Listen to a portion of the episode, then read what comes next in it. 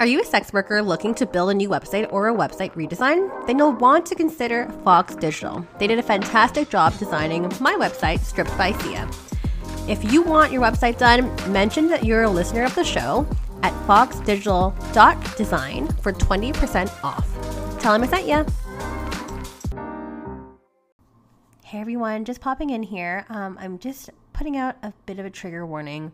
Um, during this episode, we speak briefly uh, to open up the conversation about artificial intelligence um, with re- just recently passed creator Coconut Kitty. She just passed away about a week after uh, that we recorded this. We were thinking about taking it out, um, but for context, it didn't really work with the editing process. So just want to put a bit of a trigger warning. Um, Coconut Kitty is briefly speak, spoken about here in this episode, and may she rest in peace. Thanks very much.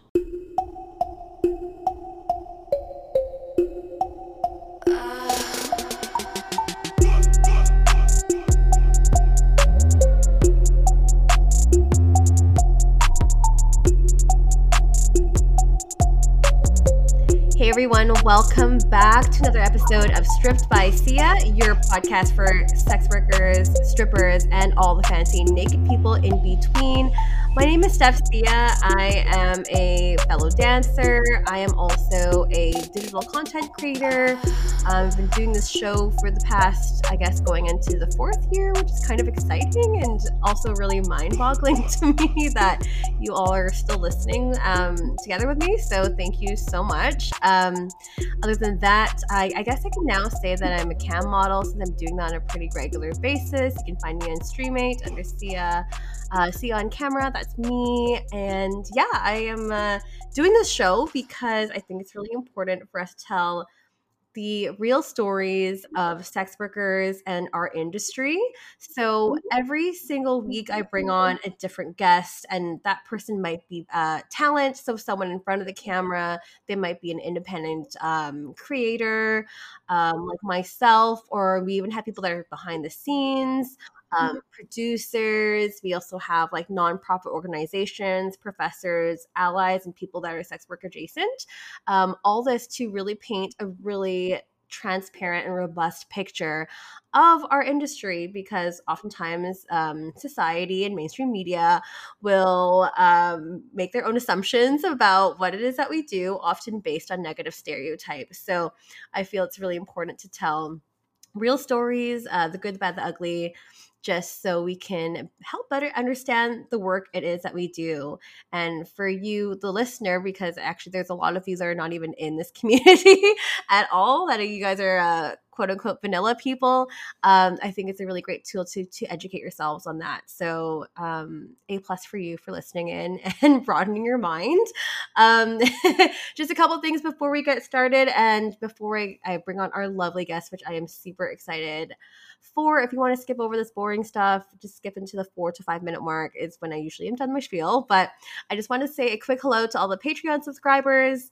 Um, hello and welcome. Um, we have a lot of you great subscribers that are helping financially support the show, mainly my website, strippedbysia.com.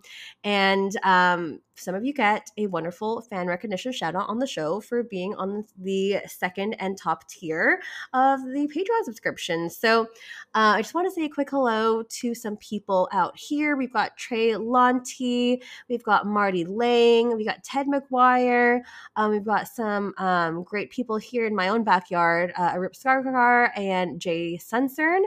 We also got folks from Germany. We've got uh, Snoo Snoo out here. We also got our fellow Americans, uh, Justin Erickson, also. Um, loyal fans of the show since day one. So thank you so much for all of your support. Um, if you're wondering what kind of value um, is included in a subscription you can check it out. It's patreon.com slash stripped by sia. Um, just to name a couple examples here fan recognition shoutouts it's one thing.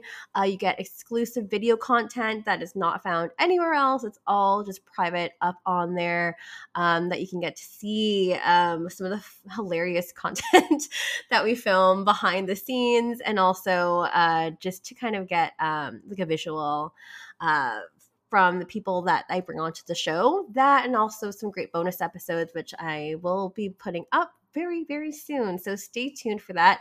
Um, but yeah, feel free to check it out. It's uh for as low as $4 a month. You can kind of pick and choose. And yeah, be sure to check it out. Patreon.com slash stripped by Sia. Um, also, if you enjoy podcasts like this and you're interested in the adult industry, maybe different parts of the industry as well, I am part of Skyhawk After Dark TV. It is a adult industry network um, that has podcasts such as mine. We also have video casts as well. So if you're interested in more video based content, you can go check it out there. Lots of really great interviews and people that I've brought onto the show myself. They've got their own shows and their own things going on as well. So please go and support. It's skyhawkafterdarktv.com. And last but not least, I mentioned my website, strippedbysia.com, uh, was made by the lovely friend of mine, Anthony from Fox Digital. Um, he makes some really great websites, which are available at a low cost. And for all Stripped by Sia listeners, he is giving 20% off. Um, on certain packages. So feel free to reach out to him. It's Anthony, and he could be found at foxdigital.design. Four minutes, 55 seconds. Here we go. Okay, so I am uh, super excited to bring on this week's guest. Um, I would I would like to say that you were a friend of mine in the industry, yes. definitely. And I have been wanting to bring you onto the show for so long, but there's just so many topics that you'd be so good at. And I'm just like, finally, this topic came up, and I just know how nerdy you are about it and how passionate you are about it. So, without further ado, I'd love to introduce the audience to fellow digital content creator, founder of Sexwork CEO, co host of the On the Horizon podcast, fellow YouTuber, gamer, uh, creator of Networthy, all around workaholic, crazy person. Um, probably why I like you, Melrose Michaels. that was the most accurate introduction anyone's ever given me. That was really impressive. You did a fine job. I've got nothing to add. That was great. I mean, like, okay, first of all, I really admire you. I, I, um, I don't know anyone else that works like so hard and so like hard. you. Not like you, though. it's it's really amazing, and you do so much for the industry. I love Sexwork CEO. There's so many great tips, and it's such a great resource. And yeah, I'm just I'm, I'm amazed. You're so talented. Thank you. Thank you so much. No, um, I think I relate to you on that because even when I interviewed you for On the Horizon, that was a, the standout for me was like, you do so many things and you manage to get it all done. And that resonates with me because even though we feel like we're like moving the needle, it still at the same time feels like we're failing all around because there's just so many balls in the air, pun intended.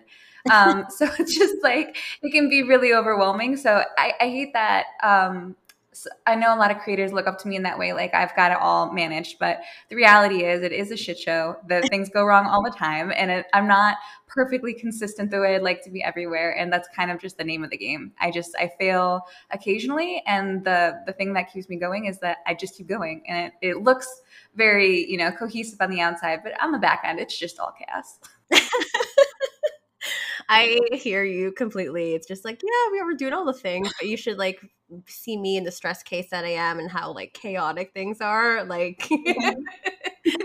this insanity. Absolutely. But but yeah, I mean, like you do all the things. Um, you have all the titles. Um, was there anything that you wanted to add? Because usually I throw it back to our guests so they can define who they are in their own words and terms.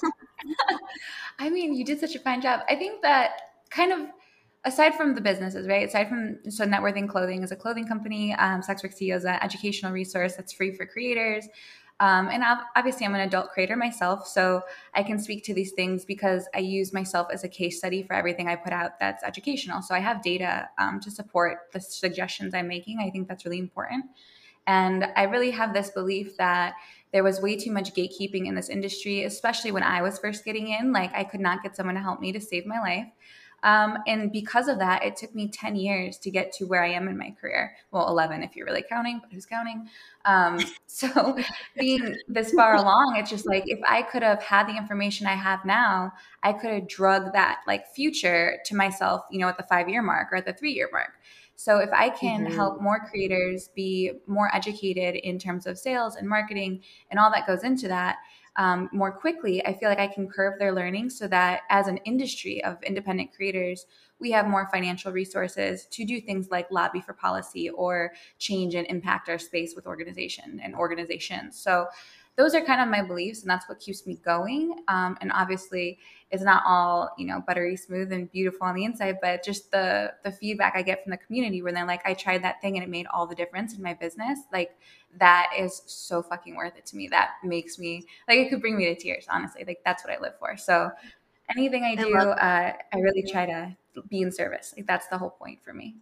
That's so great. And you said something really interesting there in terms of like being so sick of the gatekeeping, um, I completely understand and resonate with that because, like you, when I started sex work 10 years ago, again, during a time where I didn't even consider what I was doing as sex, as sex work, I used to be a sugar baby a yeah. long time ago.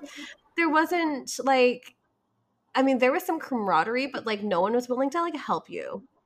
Yeah. Yeah.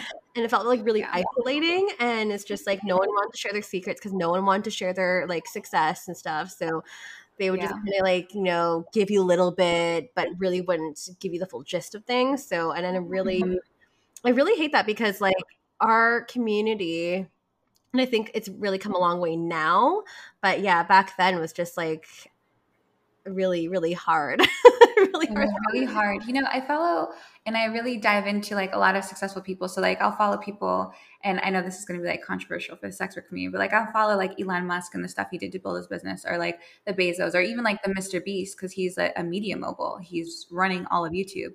So like something that Mr. Beast had said in an interview when he was on a podcast that really stood out to me is that like one of the early years of his career when he was just like making videos from his bedroom that got zero views was that he spent a year where like every day all he did was get on calls with other serious YouTubers who wanted to build their channels. And they just like made all the mistakes together and shared all the information with each other.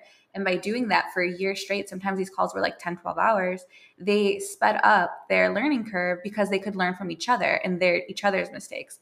So i really hope that in the future this community with Sex CEO and like the things we're building will turn into that, where it's like this closed community where we're communicating, you know, maybe behind something. So it's just, you know, there's no fans involved, um, just so we can share our information and our strategies and learn so much quicker.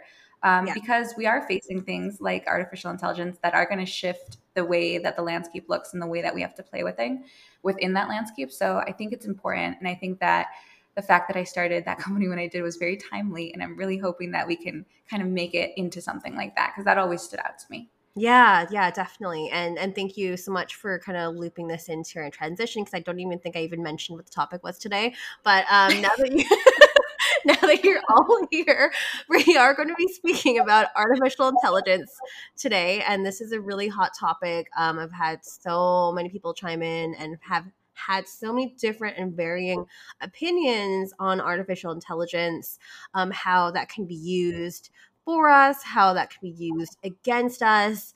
Um, what the future of AI is looking like, what the future of sex work is looking like too, and I guess on a parallel. So we're going to be discussing all the things um, because you, my friend, are the person to be talking to about this, which I'm super excited to jump into. But before we kind of dive, dive like with both feet into that topic, um, I know a lot of uh, listeners are really curious in terms of like your own sex work journey, in terms of like how you got started. So maybe we can start there first.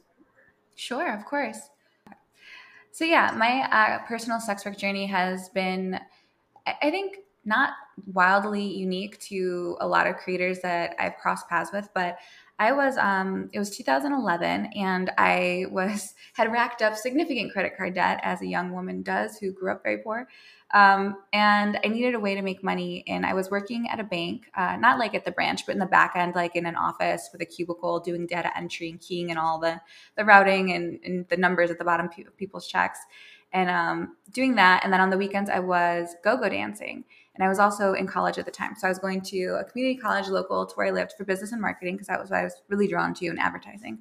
Um, and I was go going, and I kept noticing like on the weekends, like some of the go go's, like the, the, herd was thinning, like people were quitting, and I couldn't understand for yeah. the life of me why anyone would quit dancing because it's just like you know furry boots on a box, bikini dancing, what have you. But the money to me was so good; it was like two hundred bucks cash a night for Friday night and Saturday night, and to me that was just like the most money I'd ever been able to make. So I couldn't figure out why people were quitting.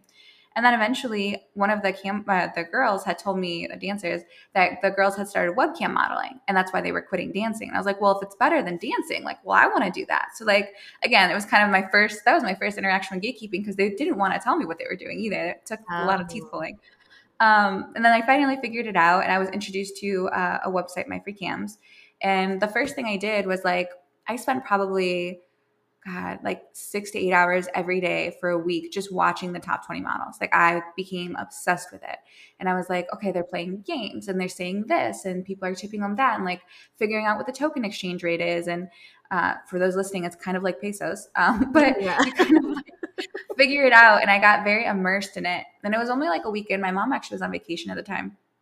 She came home from vacation and I told her, I was like, I want to be a webcam model. And she's like, what is it? And I pulled up the cam site, showed it to her. And she's like, are you sure? Like the internet's forever. Uh, I just want you to realize what you're doing. And I was like, I am very sure because I know that I want to do like big shit. Like I've always been entrepreneurial. I always want to build business. The problem was always capital. Like I didn't have money yeah. to start. And I was always stuck on that. Like my first business, I was 11 and I was dog walking in the neighborhood and I was putting up flyers. And then my second business, I wanted to be in pageants. So like I went to every restaurant, got sponsors. Like I had no wow. shortage of sales skills, but didn't have capital to start anything. And I didn't know what I wanted to start. So I think that's really what draw drew me to camming. I was like, these girls are making, if I'm adding up the tokens right, because math's not my strong suit, they're making crazy money, these top 20 girls. Um, because I had watched them and I, I, knew in that one week that I'd watched one of the top models, she made at least twenty thousand dollars based on what I was tracking because I was like living on this site. Mm-hmm. Um, and I was like, all right, I want to do this because if they can do it, like, why can't I do? I don't see why I couldn't do the same. So, anyways, I talked to my mom. She was she was on board. She's a very supportive mom. Luckily for me, she actually helped me come up with my first cam name, which wow. was Chastity Merlot. Um, shout out to old me. But again, not only am I bad at math, I can't spell. So I spelled Merlot wrong, M E R L O W. Oh no. a mistake I had to live with for like the first six years of my career. Oh um, but then, yeah, I dived in. I moved out of our house, uh, out of my mom's to pursue camming. I hadn't cammed yet, so I didn't know if it would work. And I used everything I had from savings from the bank job to put down my first and last on apartment. It was like $975 rent. And so I put that down and I bought a Vizio laptop and a Cricket USB internet, you know, back in the day, which for those listening, you cannot stream on those. Like it's ridiculous that I started my career on a Cricket hotspot or MiFi or whatever they were. Um, so I did that into an empty apartment with no things. Uh, literally, I just had the box that I moved like my clothes in with, and I put my laptop on that box, plugged in my Cricket internet, and I logged on MFC. And uh, that first night, I remember vividly. It was October 3rd, 2011. And uh, I told myself that I would not log off until I made my rent, no matter what it took, because I wasn't sure I could do it. Um, and it was like 4 a.m. and I had made over a thousand dollars. And I was like, my life is different now. Like the wow. fact that this exists is wild. Like, why does not, why don't everyone do this? Like, this is insane. Wow. So that was it. And I never looked back. Wow. Oh my gosh. And okay, that was, yeah, that was like what, 11 ish years ago. Yeah. My God, yeah. what a story. Crazy, right? Yeah. and great motivation too. And like, I mean, it was really interesting to hear too, like your earlier entrepreneurial ventures when you were a kid too. So this has really just been like in your blood for yes. you know, so long. yes. My mom and my um, husband will uh, validate that I was born a salesperson. Like it's some, my husband says I'm a word wizard because anything he says to me, I can turn it back on him and sell him on a different idea. My mom feels the same. I'm like, I don't know who made you, but you have a gift. And it's like, I'm gonna run with it. That's incredible, and also like it's really nice to hear that you got your like support from your mom right from yes. the get go. I, I think that's yes. super great, and and puts you in a really great position. Not all of us have that privilege to, you know, be out, be having having support from our parents, or families, or peers, sometimes even friends. But it's really, really great and refreshing to hear that. Yes. So that's so nice. So after Absolutely. after camming, where did you go from there? Because it just did it just start to evolve into other areas and branches of sex work? Yeah, so I did camming primarily as like my main stream of income. I, I, would say I like I was three years into camming, or three years, sorry, three months into camming before I quit my banking job and I quit GoGoing because I wanted to see if I could sustain what I was doing. Um, and so beyond that, I, I was mainly focused on cam for about eight years. And then I kind of noticed like I'm very big on paying attention and being aware of like trends and things that are happening to you as a signifier of how markets are shifting. So for me, I noticed that like my regulars, you know, when you're in cam, you have a community of people who like show up for you constantly. And then that community, even though I was fairly consistent on cam, they were kind of dwindling away. And I was like, well, what is happening? And so I would reflect on myself and like, well, where am I spending my time, money, and attention? Because like that's the oil, right? Like that's the currency right now. And even back then it was. Um, and I was like, well, I'm on my phone and I'm like on Facebook. And now there's this thing called Instagram. And like stuff like that was like, okay, so if everyone's on their phone, how do I get on people's phones? So that seemed very obvious to me. Like I need to figure out how to get off computers and onto phones. So my first thing is like I was like going through the app store and I was looking for like live chat apps or like all these things and if they were monetizable and none of them were or they were more like um a, like a periscope like you could go live but you couldn't mm. do nudity so I was like, okay, and that's I learned that because I got banned from Periscope. Um, but anyways, I figured that out, and I was like, okay, so if I can't get on phones this way, um, maybe I need to look at Snapchat because Snapchat was kind of on the rise. And then I did some research, found out about premium Snapchat, right. and I was like, okay, this is where I should pivot. Um, and Lena the plug actually had a, a, lot to do with me making that decision because she's who I found and kind of she kind of you know brought that to the forefront.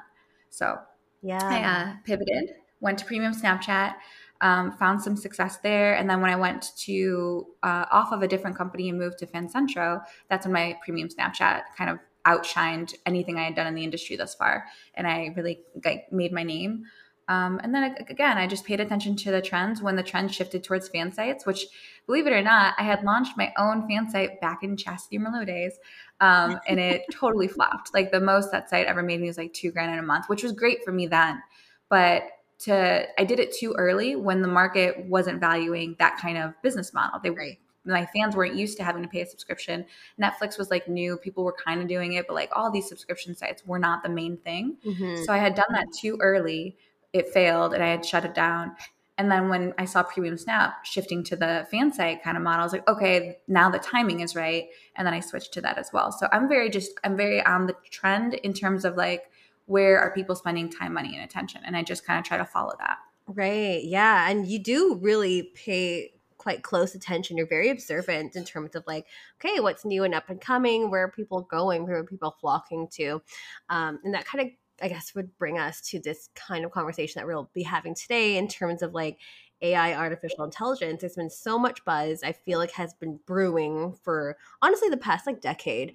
Um, so it's really been interesting to watch that evolve and emerge into uh, really coming in through to the mainstream um, so like for myself where i thought things were getting interesting with ai was um, finding coconut kitty's account like ages ago and if you're not familiar with coconut kitty i don't even know how to describe it but like I don't know, maybe this is around like where Facetune was really popular on Snapchat and stuff. And yeah.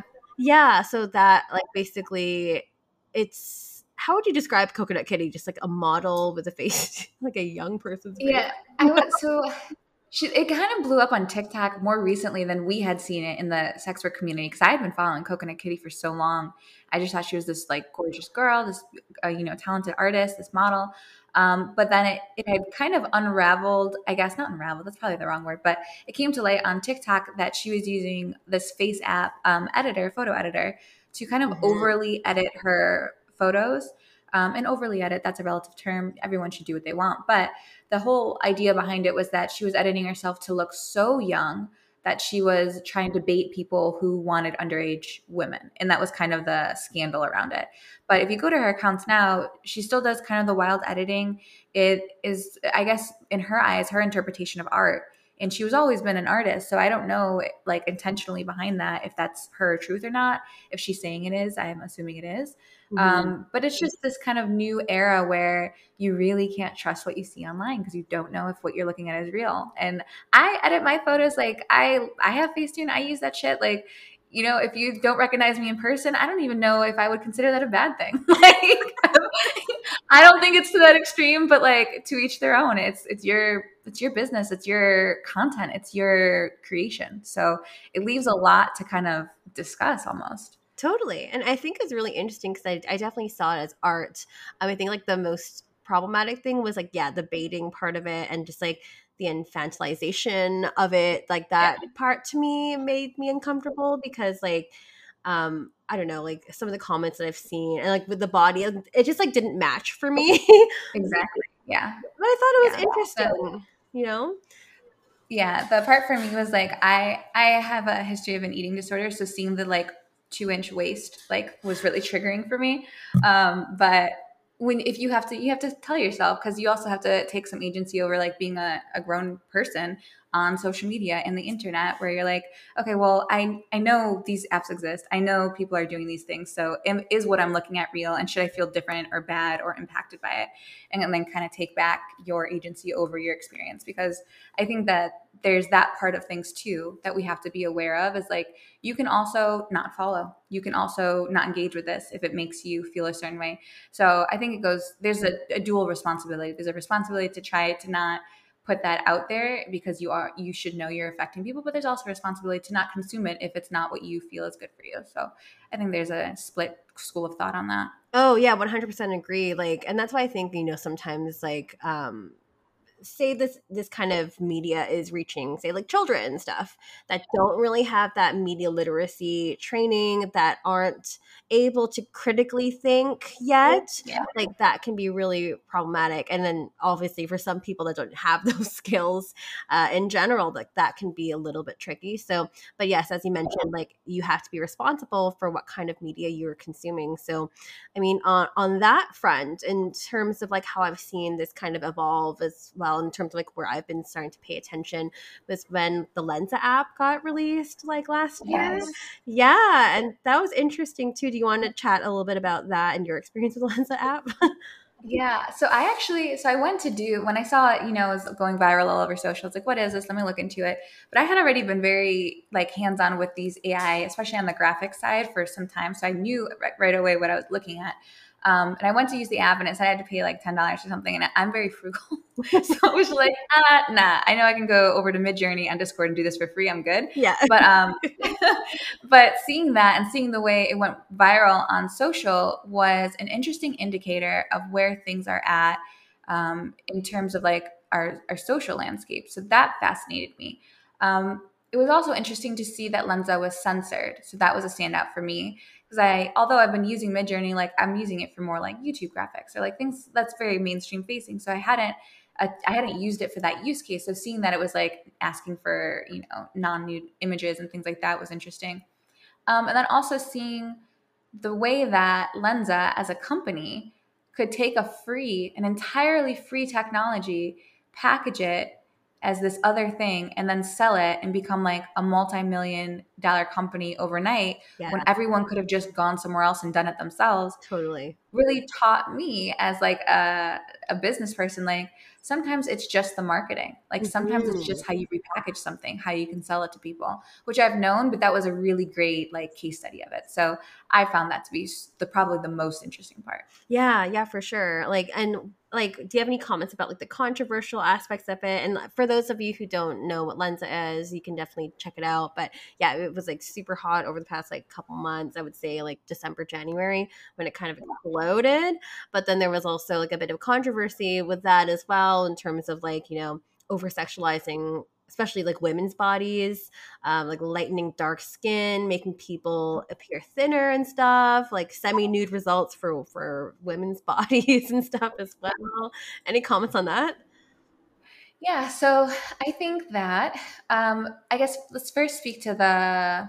Mm, let's first speak to the art kind of controversy because that was a big one is like artists are being ripped off the ai learns from things that are, are pre-existing right? So things that are posted to the internet other people's art that they work really hard on. Um, and that is true. Like ai is going to do that just the same way chat gpt is learning off of books and novels and in you know medical journals and things that people have written. Um, ai can only currently learn from us so that is just what is going to happen at the same time, um, when it comes to changing people's bodies or lightening their skin, you also have to remember that AI is a reflection of what we've already done and put out in society. So it has inherent biases regardless. So like when we as a society may dub, you know, lighter skin more beautiful, AI will do the same.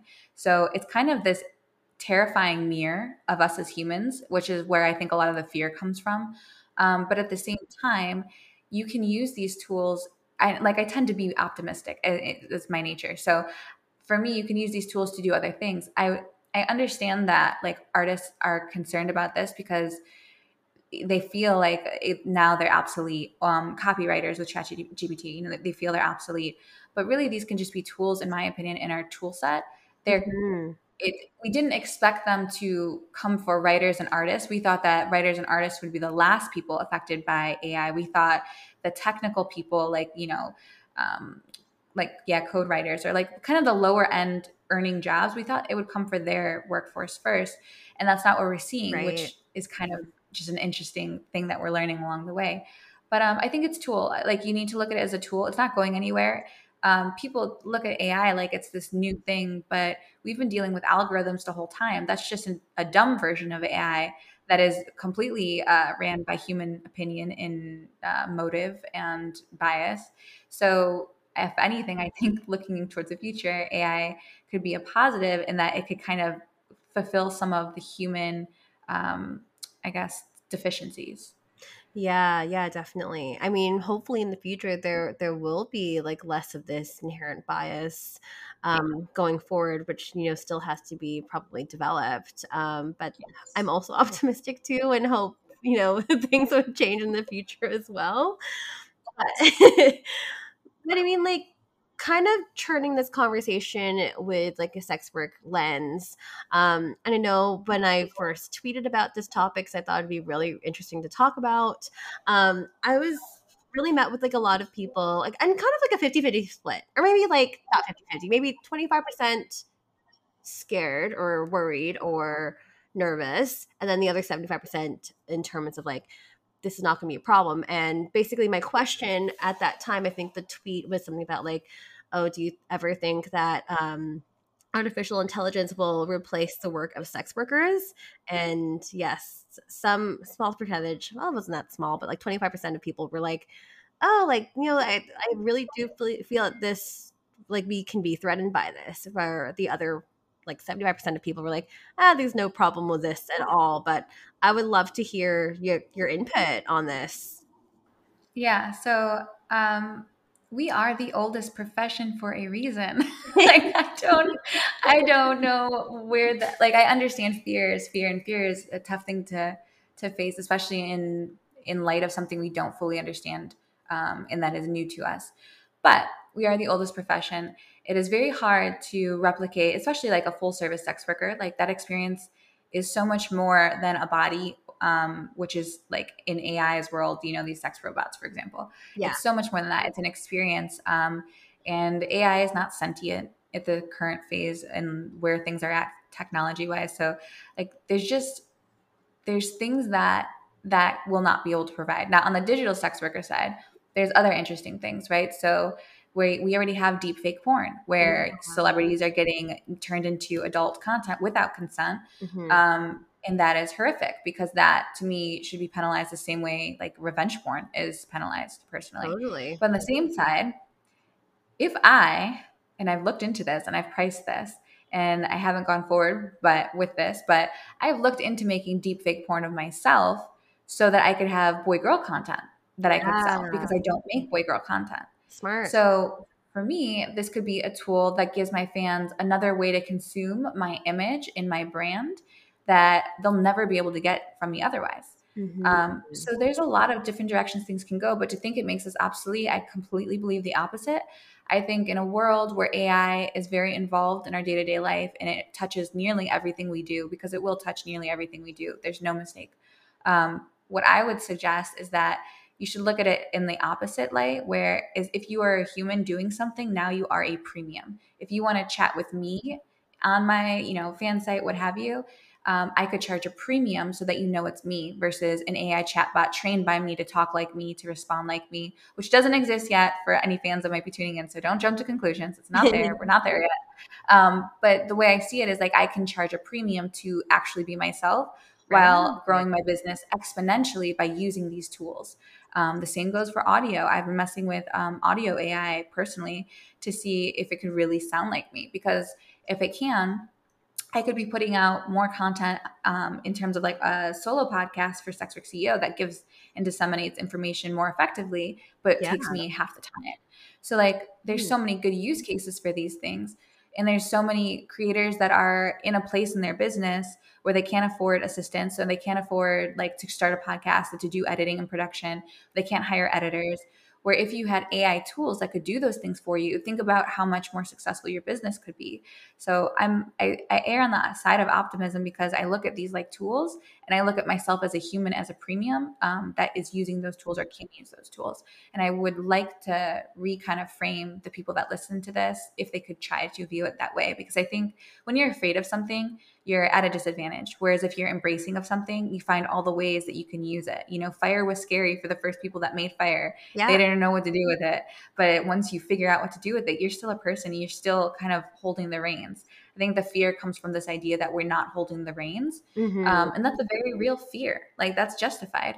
Yeah. Um, but at the same time, right now everything's open source which makes me optimistic. There's no corporations just completely holding this and, and calling it theirs because that would be very scary to me. Right. Um, but where things are now and where things are heading i feel very optimistic for sure. That's such a great perspective and like all the examples that you've used there as well like you know that's you've really like turned it around for some people too because some people you know they really see that this is a disadvantage um they think like okay like am i going to become obsolete are we still going to uh, have autonomy and exist still so i just really thought it was important to to address that question and uh, i would love to definitely get into more specifics too in terms of mm-hmm. marketing mm-hmm. and sales ta- tactics um, shortly. But um, going on to because I was actually going to bring up the whole like deep fake porn um, things that are going on, which is definitely problematic and controversial yeah. as well. Um, of course, this is this is affecting celebrities, but is have you heard of any instances where this is also affecting people in our community as well? Well, I haven't specifically heard of like a sex worker or someone who identifies as a sex worker being affected, but there was a recent huge scandal with a Twitch streamer. Um, I I heard about it on the Philip DeFranco show. I love that YouTube series, but um, they were talking about how this female Twitch streamer and many female Twitch streamers are on this deep fake porn site. And another Twitch streamer was live and had accidentally op- like showed his screen, like screen shared what oh, he was yeah. looking at. And one of the tabs was that deep fake porn site where this creator is on. And he's actually personally friends with a lot of these streamers. So that is very troubling because that is very close I, I, would consider Twitch like one step removed from live cam. Like oh, if anyone totally. thinks different, I think you're kind of delusional. Like camera girls were around a long time and we laid the groundwork for Twitch streamers and live stream. But yeah. Um, so seeing that means it's getting closer to our space for sure. Um, and that's a concern because again, consent is still a thing. And what you do with my image is not up to you. It should be up to me. Um, but that being said, I think people lose focus of how much digital footprint we've already put online. Like, you know, in a future space and time, someone could, our company could, let's say Meta, right? They own Facebook. They have all of the data about the way you talk, the beliefs you hold, the values you agree with or side with, the political affiliations you subscribe to um, thousands of pictures of you edited by yourself and posted or tagged by family and friends that you hate, um, video content, recorded live streams. Like there's this plethora of data that could theoretically um, be uploaded, and you could then almost be downloaded by people who loved you and wanted to hear your voice and who wanted to still experience things with you after you're gone. Like there's all of these questions about the data we've already given the this space. Like AI is just a computer science that is new to us, but we've been supplying algorithms and supplying social media sites with everything to do with us as, as a human, as a person for years and years and years. And we are just now gripping the privacy concerns that come with that. Mm-hmm. But when you incorporate AI, it kind of levels that whole game up. And that is a question for me um, that I, I I think about deeply because it's interesting because the deep fake thing can come from that because you can, you know, take someone's social media footprint and turn them into a deep fake. Yeah. You know, within maybe a few weeks, if if that. Yeah. And the cost comes down as technology improves and the time comes down as technology improves. So that's going to be a real concern, especially when you take it into like the political arena and you want to make sure that people in power are really saying and doing the things that they're saying and doing. Um, and I don't know what that that is going to look like or how that will be handled because the legislation is like years, late years behind all of the tech. So always. it's concerning. always. Yeah, always. I feel like, and another a topic too that might be concerning as well, if if some people haven't heard, but you might have people might have heard it on my podcast before, but I am working with a master student at my alma mater uh, that's conducting research um, on AI. And a company that I found is actually re- like on my old campus. Um, oh, wow. Yeah, I didn't know it was so close. She just told me about this last week when we were reviewing her research. But this research that she's conducting is all about um, using AI to scour escort ads uh, to again find keywords for human trafficking, which of course is that huge controversial topic, which we know is, has nothing to do with sex workers. But um, yeah, so like that to me was an example um, of you know how this might be used in a different way to harm sex workers and harm our well-being. So I'm just, I was curious to to see if you've heard anything like that at all or any other um, ways that society or government or politics have been using AI against us. I mean, you whenever I hear just like AI and algorithm are very closely related to me. So the algorithms have been, you know, not in our favor as a community for some time. Yeah. Um, because of the way, you know, society wants to deem nudity and nipples and like all this stuff on social, right? So they have bots and algorithms that scan for that stuff that already exists. but when it comes to like the escort ads and scanning that, that's dangerous because what data set are you training it on? What do you qualify as human trafficking? Right. What do you qualify as consensual escorting or, or full service sex work? Those are my concerns is that the training set that they're using for these AIs is biased, which it will be because we are. So until we get to a a point where we've developed something that's advanced enough to remove our bias, act in our best interest, and we still have some leverage over it in the way that it moves forward without tainting it, which is a very big order and a you know tall order to fill. Um, those things are inherently going to be problematic for us. I would agree. Mm-hmm. Um, on the flip side, I think that when we're talking about technologies, so many people miss, especially with mainstream like political circles, they miss that the adult industry is has offered up solutions to these things before. You know, there's huge DMCA companies, for example, that hash and fingerprint content from creators so that we know this is consensually made content. There's you know 2257 to support this. There's um, this is from the creator themselves. They fingerprint all of my content is digitally fingerprinted. Um, so when you have that and you have companies in our space willingly doing that, like I believe OnlyFans fingerprints now. I know Pornhub does now. That they're supplying, hey, I can do this and tell you what belongs and doesn't. We have all of the data, yet the mainstream is um, not allowing those data sets to be brought into this equation, or they're not allowing these companies to give them this resource. So that is problematic because it means they're not really trying to solve the fucking problem. Yeah. Even though we have, you know, been here asking them to use what we have so that we can help solve these problems. So what I would like to see, you know, in a perfect world that doesn't exist, is that these tools in AI, um, I guess, yeah, tools that we bring forth are coming from people in our space, in our industry.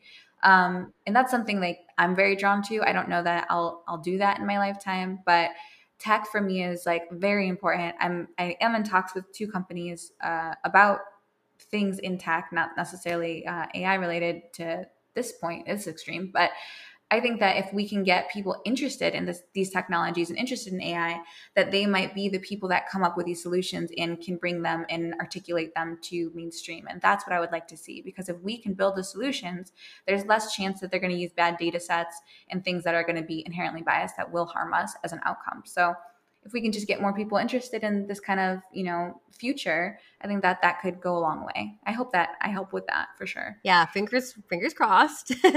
Yeah for real. We don't know what the future holds but hopefully yes that's something that we can definitely work towards um, in the future. And and i'm curious to hear hopefully some good things come out of those conversations with the company. So fingers crossed for you melrose. Yes thank you. Thank you. Me too. I'm shifting the conversation over to yeah more so specific marketing tactics and sales opportunities for people that want to better utilize AI to help them improve this expert game, their hustle, whatever that is that they want to do. Um, I'd love to kind of get into that. I know you've definitely used a couple examples. Um, I know I've been like paying attention to what you, have been doing with like Chat GPT and stuff to help with your SEO and just like copywriting and stuff. But anything that you'd like to share without giving away too much? from like, oh, we can give it all away. It's free information. I don't mind. Um, the the biggest thing like obviously copywriting is um i found i found with my like conversations i've had uh, with other creators like copywriting and sales ad copywriting seems to be a big pain point for creators. Mm-hmm. um, they over they undervalue how much the copy or the captions they attach to posts or messages or their clip sites in terms of their descriptions on their content how much it really impacts sales. Um, so that's been something i've been really focused on and stressing with sex for some time now um, and ChatGPT is a great tool to improve copywriting very quickly. So that was the obvious place that I went when I first found out about this tool late November. I was like, oh, this is so cool. So I can do all this copywriting super fast. Um, and I was playing with it. So one of the first like case studies I did was I went into ChatGPT, which for those who aren't aware, it does censor you. So you're not going to be able to be like, make me a sexting script. It's going to be like, no, we don't do that um, unfortunately. but what I did was I would go into ChatGPT and I'd write something like, uh, write me a tweet that will likely go viral in a male US demographic between ages of 18 and 45 um, that targets that audience. And it came back with a, a tweet that was kind of about fitness. It was something to do with like, uh, enjoy dessert without ruining your gains. or something along those lines. and I was like, okay, so that it's targeting like people into fitness, male demographic, that age, US based. Okay, cool. So like now that I have that information, how can I tweak this? So I tweaked the tweet it gave me from ChatGPT and I made it say, um, enjoy your dessert without ruining your gains. Uh, indulge here with my OnlyFans link. And then at the bottom, I added may cause increasingly strong forearms and then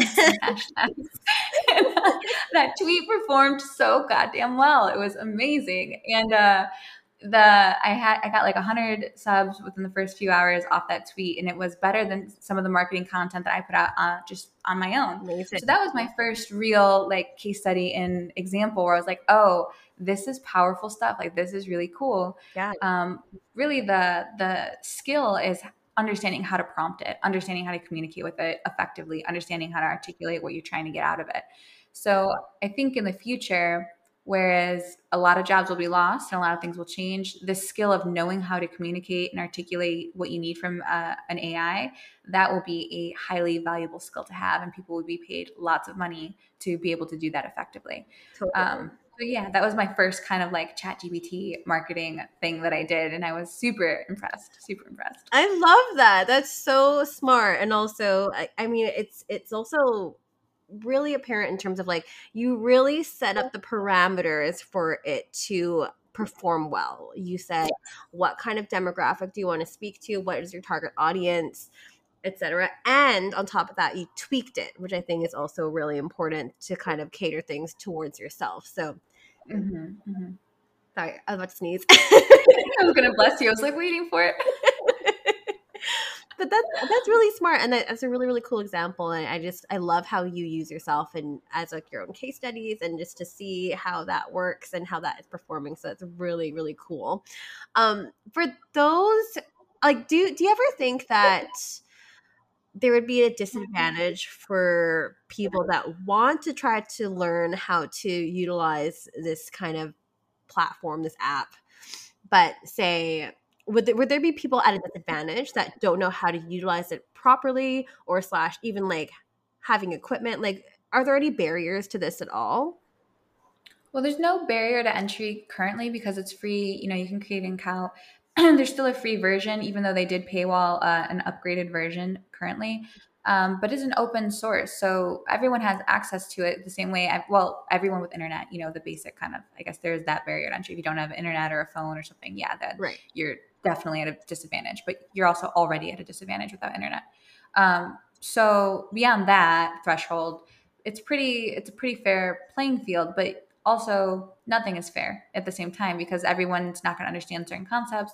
Everyone doesn't learn the same way. Everyone has different just intelligence levels of, of how they grasp things. So yeah there's inherently a disadvantage. The people that are early adopters that really figure it out they will win. Like i, I believe that. I hate to say that because it's such a, a statement but when you that's like saying it's like the dot com boom. You know when the internet came into the place the people that made money understood what to do with the internet and the people that didn't didn't. So it is certainly a pivotal point in our human, you know, timeline for this to come out. And if you don't understand it, I really suggest you dive in and start researching, listening to podcasts, you know, Googling, um, just get on to ChatGPT and talk to it since that's the, the main one that's being discussed right now.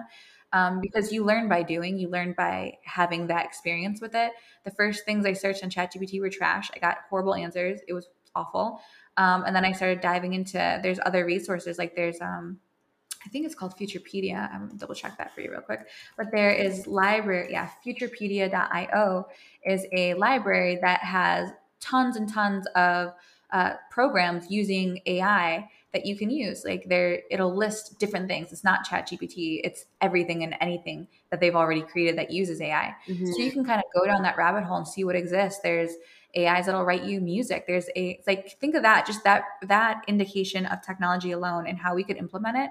What if you never had a copyright song again on, on the background of any of your content or on the background of any of your live streams? Like that has a huge impact for creators. So something like as simple as that is a great application. But really the winners are going to be the people that take the time to learn and understand it. Um, and also again learn to communicate with it there's um, another great resource i want to say it's like prompt.io I should check that for you too. Thank you. Promptbase.com. So there's another one that's called promptbase.com, which is kind of a marketplace, and you can purchase prompts, which the prompt is kind of those parameters you set to communicate. Right. So like I want to target this demo with this thing, etc. Mm-hmm. So you can purchase prompts from promptbase.com that will give you those communication skills to speak to the AI and get what you want out of it. And those prompts are like $1.99. It's like what we download off the app store for like a song or you know a new app. So really playing with those, that's going to teach you how to communicate and talk and use this tool. And your i guess enthusiasm for how quickly or how involved you want to be into this learning process is going to change the course of how your future looks. I really believe that. Yeah yeah and it definitely shows too because then like i always see and view you as an early adopter with pretty much any technology. I think it's super cool yeah. and very admirable as well. Yeah. I mean before we kind of jump into questions like can i just ask you like where did this kind of passion and, and overall curiosity stem from?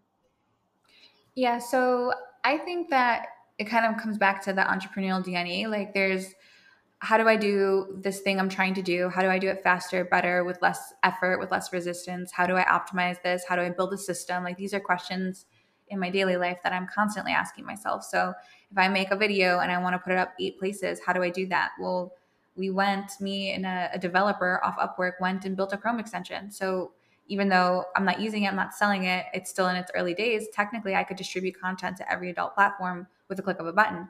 Um, so, like things like that, I'm always trying to innovate in the way I do things and streamline it. And kind of ChatGPT and in early, just any kind of technology, the first thing I do is like, can I use this? Is this for me? Can I put this in place? Can I tell people about this? Is this something at scale that makes sense? Um, it's just I like to optimize, and, and that's in any aspect of my life. So like the way I line up my clothes in my closet in color order is because I know if I need something red, it's going to be in this part of my closet. Like Me systems too. on systems for everything. My husband hates it. he hates it, but I always know where his things are. So. it's important, and like I mean, going to what you just said there too, I'm, I'm still waiting, waiting, waiting, waiting for like a sex worker friendly version of like Hootsuite to come or to post on all the platforms because like as we all know there's so much like back end and administrative things that we all have to do that's just like the bane of my existence. yes, all of ours. All of ours. All of ours sure. um, before we dive into questions, was, were there any kind of closing notes that you want to say here? I know I want to share like more tips and all that stuff too, but like you named a lot of examples there earlier and lots of great educational tools and resources. So thank you for that. But any other closing notes? Um, I don't know if there's like closing notes. Like, of course, I'm I'm very reachable on social. So if there's anything specific someone wants help with, like if I have the time, I'm absolutely going to get back to you. I try to answer every tweet, every message. Um, and then on the tech side, like I really hope in the future to be someone in the industry that is streamlining and helping to build out and helping to bring to market technology for sex workers. That's definitely on my radar. It's something I've always been drawn to.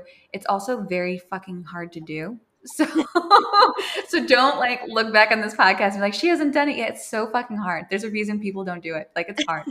um, but just as an example, like when ChatGPT came out, I hired a developer again off Upwork, same developer actually, super talented. Um, and we built a chat GBT that would write explicit content so that creators could have sex- sexualized copy. Yeah. Um, so that they could use it. We built it in less than three days. It worked.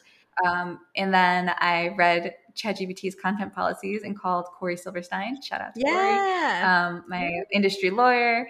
Um, and he's like, "Yeah, Mel, you can't do that. They can see you." And I was like, "Well, fuck my life." So um, based on the policies and the way we're playing with AI, yeah, that it becomes more complex, right? It's not just up to me. It's not just up to my limitations of what I can build. It's also up to policy and, and the way things are set up in terms of the company, OpenAI, and things like that.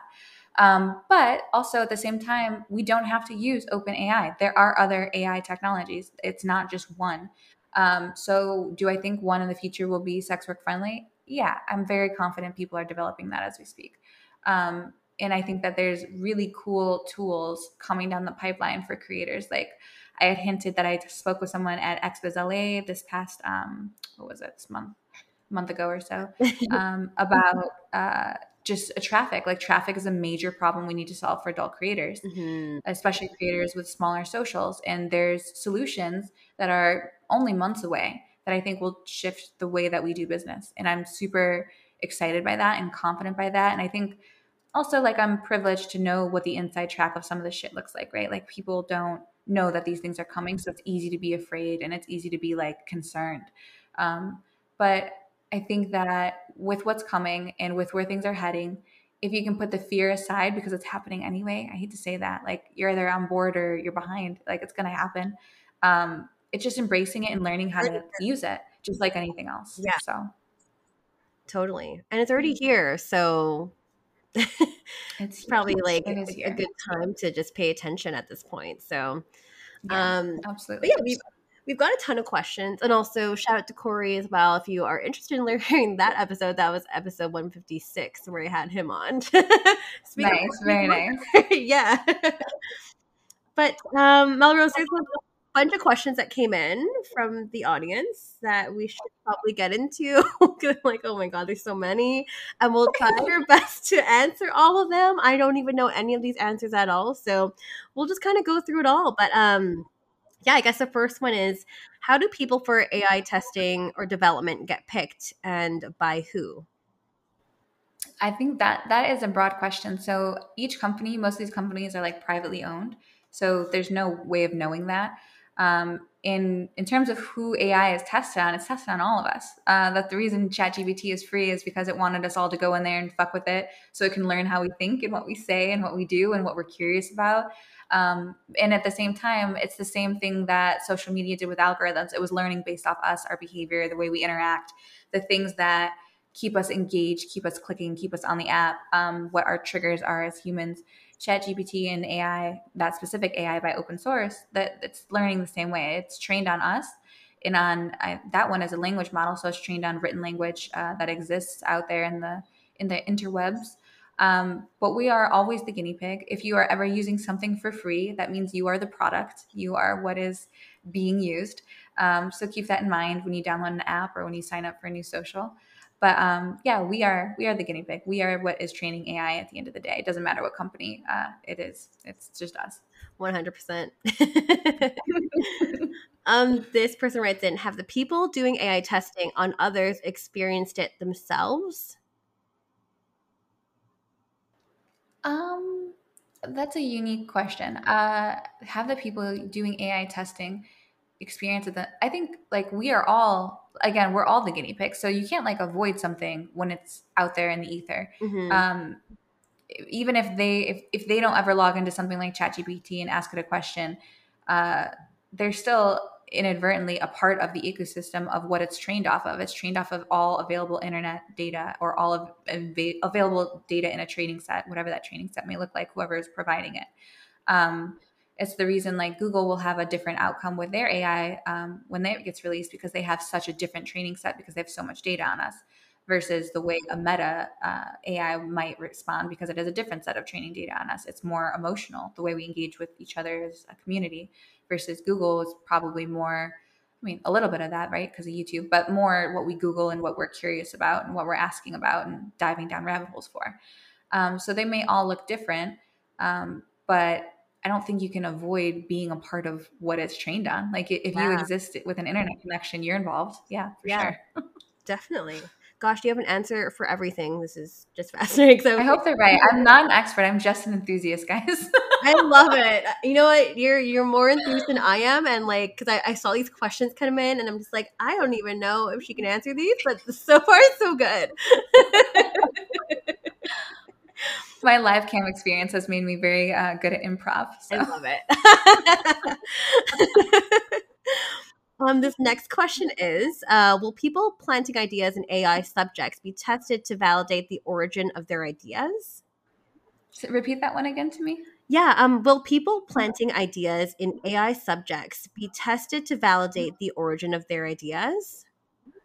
Well, right now, no one's like, there's no the bias and stuff that's planted is be, is a, a, product of us as people. So whatever is showing up, that's that's on us as humans. Um, but the problem with this idea of planting things into AIs, that's a real concern for sure. You know, you have governments that will eventually create and release their version of AI with their propaganda baked in. Yep. That's a concern, yep. um, certainly. But I think that's that is the fear talking a lot of the time, whereas open AIs like from open source or open AIs, like what they've created, are open source. So they are more, I guess, democratized than the way a government would approach AI. So, but these are the same inherent problems we face with the internet. There's censorship in countries already. So it's going to be a little, I would expect more of the same um, in the way that things, things develop. You know, bad actors will be bad people. There's more good people out there than bad people. Um, and the way we regulate this is to be to be determined. You also have to think just on the creative side, since all you know digital creators are still creators like who owns the copyright on stuff will be an interesting question. Like I wrote um, an entire ebook I'm going to put out at some point here for Sex CEO. I'm going through and rewriting it in, in, the way I see things and correcting some of the information because it can't speak too explicit. um, but having AI write write the first draft of that book and then me going in and actually tweaking it to make sense for our space and, and giving it those missing pieces. Who wrote that book? Did AI write that book? Did I write that book? Who holds the copyright? Um, these are questions that will be interesting to see unfold. Who, if you make a digital graphic using Midjourney, do you own that copyright or does Midjourney? Um, these are things that will be yet to be seen. And again, there's got to be some kind of ethical um, code or ethical licensing process that comes out as a part of this, but that's it's a ways down the road. So yeah, it'll just kind of be interesting to see how things unfold. Hopefully, in uh, you know for the better. Um, and I just I have faith in that. There's more good people than bad, so it's gonna go well. Totally. And it's really great that you're asking these questions though too, because yeah, these are things that are going to be coming up in the future and will have to be addressed at some point for sure. Um, this person wrote in Has everyone involved in AI programming been checked for mental stability? Oh, I mean, there's no way of knowing that. No idea. Uh, these com- companies are massive. They're they're made of lots of people. No one knows really who's on the inside. Um, but again, it's training off of all of us. So, you know, how much of the population has mental illness would be a better question, I think. Mm-hmm. Um, but yeah, I, I, don't think one person is going to shift the the way this operates. It's also learning off of itself. It's learning off of the real landscape, not just this one singular person's opinions. So I, I don't think that would be so much a fear. versus like I would say like the bigger question, how much of the population is dealing with mental illness and still out there online searching things and googling things and yeah. talking to ChatGPT? Um, that would be a better question, I think. Fair enough. um, what is the end goal for AI? It will never end if they seek something specific. The only way AI testing ends is death or the controller is being satisfied. And being satisfied means they need to stop it before it's too late. What's your take on that? Um, uh, so I think like Elon had a famous interview where he was like very intentional with the way he spoke about AI, how he's like, you know, developing the Tesla bots and Neuralink uh, two technologies to make humans more compatible with AI, which I think is a great thing. Um, mm-hmm. Even if you're not an Elon fan, if if he's the only one doing it, like, thank you, like someone should. Um, but the this idea that it's going to be the end of civilization, I think that is you can go so deep on that. Do you even think that this that what we're living now is not a simulation? Because the odds mathematically are against that. Mm-hmm. so ending civilization maybe there is no civilization we don't know. Uh, so you could go real down the rabbit hole if you wanted. Yeah. also there's a lot of other things threatening humanity way more time sensitive than ai is. Yeah. ai will learn quickly it'll develop rapidly exponentially that is true. Um, but we can set parameters for things and i think people seem to forget that.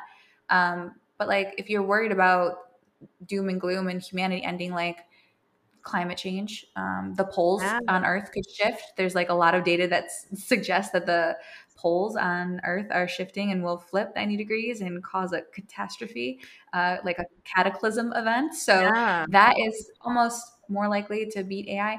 There's like a lot of scary things in the world if you really want to start going that direction. So while AI could be scary, um, we don't really have a say in this. So it's almost like a the universe we're in this space, right? People can only affect really their local community, what they do, how they treat others. Um, and you can't stop AI, totally. just like you couldn't stop the internet. You can't, you know, you can only make a dent in the things you can make a dent in. So you could just live in fear and and do that, or you could just utilize this as a tool while you can before something major does happen. You know, we've been a, a superpower for a long time those tend to come to an end. So that's my outlook on it. Because uh, we got bigger problems, to be honest. We, yeah, we got bigger fish to fry, and like I just, yeah, I, we get like a lot of questions too, and not just for this episode, but just fear mongering questions in general, uh, which I always think is important to address on the show. Um, not everything is doom and gloom, and yes. you just need to broaden your perspective a bit as well. So, totally have an open mind. Yes, absolutely. Absolutely. Just a couple more questions here, and I guess this one's a kind of funny one. I know we asked these questions earlier, but if you could shoot with any male talent, who would it be, and why did the flesh mechanic?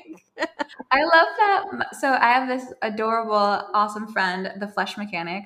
Um, look him up on social. He just gave himself a shout out. Like, look at the marketing genius behind this man. I am so impressed. Um, and I don't shoot with male talent, but I I would shoot with a lot of my friends if I did. Um, I'm very blessed to be surrounded by talented, stunning, amazing, incredible humans. That's this, that's what makes up this entire space. So if I shot with any male talent, I would probably be shooting with all male talent. Sorry, Flesh Mechanic. It'd be everyone. It wouldn't be one. Can't just pick. yeah, exactly. And Melrose, we got the last question here. Um, how about security and privacy when it comes to using AI services? How is our data being used, and how can we be part of the process without being exploited? Big question. Questions. That is a yeah, that's a big question. Security and privacy. I mean, that is going to fundamentally go back to algorithms and social media. We've already given away all of our privacy in a very real way. The the way we have cell phones in our pockets that can monitor every move the way someone can show up, you know, U.S. Uh, government officials can show up to a protest with Stingray applications in, in white unmarked vans and get everything off your phone without any sort of consent or search warrant. Um, these are real things that exist that are privacy concerns in our present day, and they're happening already. So while privacy, I'm sure, is a concern with using AI, you've already put an Alexa in your home. You are already using Siri. You already have these devices planted in your regular life. So I feel like it's a little late for that question. Um, these things are also designed to make the way we live and, and move through the world easier. And humans, by nature, really prioritize convenience. So if you don't want, if you do want these conveniences, you are trading your privacy, and that is all the time, constantly with every everything you do. You know, um, the fact that there's I'm a big car enthusiast for those who don't know me, but there's you know a make of an Audi car that can tell you if you drive at this speed limit, you won't hit a single red light. That technology exists. so so cool. yeah, so cool. So like if I value that con- level of convenience, that's great. But I also know that that that car is, has some kind of internet connection at the base level, fundamentally forever, without me having any say when it's on or off. Mm-hmm. And also, what that comes with is that someone with an internet connection can have access to my car just on like first principle basis. Right. It can, it's possible. It's entirely possible. So you have to ask yourself whenever you're trading um, convenience for you're doing it for privacy, um, and you have to determine how you value that. If you value privacy, you should probably have a brick phone from the 90s yeah. and stay offline. Like there's no roundabout way to say it. Like that's the reality. Um, how is our data being used? We have no idea. We we don't have an idea now just based off social media. We sort of have an idea um, in terms of like if I wanted to run a Facebook ad, I could target it so narrowly that I could almost choose to target a population of people that are diagnosed with bipolar disorder, about to go manic, and impulse buy. Like you can target that selectively using something like Facebook ads because of the data that they have off of us. So when you're talking about how your data is being used in any way you can theoretically theoretically imagine it's being used. Um, and we we agree to that when we check the terms of service box. So again, if you don't want to be part of that, even though it will happen with or without you, you're one human and, in you know what are the eight billion now that are participating in this, whether they agree to it consciously or not. Um, your data is not going to skew it much one way or the other just by opting out. Um, so it's going to happen regardless. And then what part of this process, uh, without being how can we be a part of this process without being exploited? That that is like um, an existential moral question. And for that i don't know that you can be a part of any process with being without being exploited. I don't know that you know exploitation is kind of something that lands on a spectrum in my brain. So like you know you have the convenience of like a, a good example again is like that alexa. But if you ask alexa to delete all the past recordings it has of you it'll read back to you i'm deleting so x number of recordings. So you you don't i don't think you get both. I think you you trade. Um, and you have to just kind of think personally for you is your life and the way you want to live and move and operate and navigate the world worth the convenience of that trade? And if it's not you can do things to to safeguard it. You can have a home that's internet free. There's people that are very sensitive um, to internet and wi-fi and the way it affects their bodies um, from what i understand so there's people that are, you know, live in almost like a Faraday cage situation so that they're not getting uh, hit with these kind of wavelengths and stuff. So right. if you want to go to that extreme, you totally can. Whatever's right for you, I think you should do. Um, but ultimately, like it's here, it's everywhere. I don't think I don't think you should fear it. You should just embrace it and learn how to navigate using it. Because if you don't, you you will be left behind. Like that's the other outcome. Um, so you have to make that choice. Yeah, definitely. I mean, that's a really great point to kind of end on, wrap up our conversation. Um, is to yeah, go ahead and embrace it, see what the future holds, or you can go choose to live off the grid, which is also like a different kind yeah. of life. And and yeah, really and cool. that, that's beautiful too. Yeah, like oh my god, to go camping and not have service is a fucking dream. Like I love that. I love that. Yeah, please. So I get it. It's whatever's right for you, for sure. Exactly. But Melrose, before I let you go, where can we find you? Yes, so you can find um, all of my personal socials are at Melrose Michaels. That's on Twitter and Instagram. Um, it's youtube.com forward slash Melrose Michaels Sins, S I N S, uh, for Shameless in the South series. And then um, at Sexwork CEO on Twitter and Instagram, uh, forward slash SWCEO on YouTube and TikTok. And uh, that's kind of where everything lives. We're very social media forward. Most of our information is on social. We're working on developing um, an app for Sex Work CEO. I hope that we can get it through the App Store just so we can have a community in one place where it's only creators and we can openly discuss, you know, the things that help us learn make us better and kind of bring that future to us and curve that learning curve. So I'm hopeful that we can get that done. Um, that's my kind of new project right now. And then also, Sex Work CEO is really active in gathering data about the sex work community and data that's consensually given to us via surveys, mm-hmm. so that we can kind of monitor things like, um, you know, banking discrimination. How many people in our industry have been deplatformed on Instagram? Things like that that are immeasurables for you know an OnlyFans or like a, a content platform to measure, right? Um, because when we go to Congress and we have these co- really important conversations about how banking discrimination affects our community or how we should decriminalize sex work, we don't have data to show them why this matters, and they need data to see it and to make data driven decisions. So, if you are listening to this and you are a digital creator or a content creator, um, in the sex work realm, please consider taking our surveys because they will, at some point and on some level, absolutely impact and change the shape of the landscape where we operate. So please consider doing that because, again, it's all consensual. We're not stealing data from platforms; we're asking for it. Yes. Um, and uh, it's just it's just me in this company, um, and you know uh, other people that help me that I very very much trust, other sex workers, other industry people um, who are making intelligent, intentional decisions with with how we use this data. So mm-hmm. if you're open, please take our surveys. That would be the best way to help further what we do here at Sex CEO. Yes, and they I've I have taken those surveys and they don't take much time at all. So please check it out. Please, please, please go give her a follow. Like check out all the websites, all the things.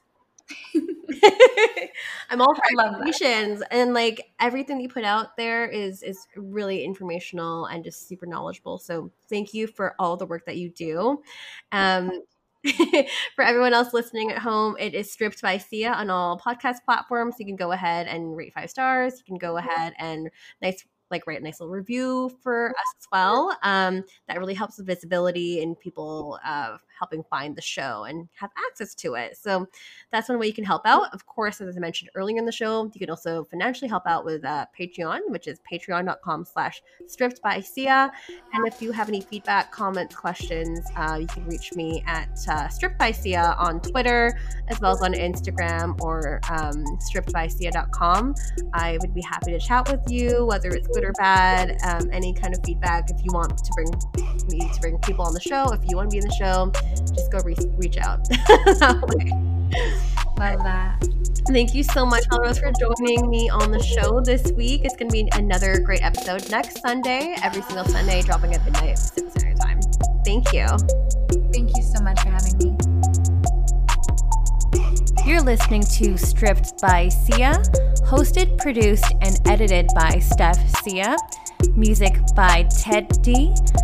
Graphic design by Maria Bellandarama and photography by Ian Daverin.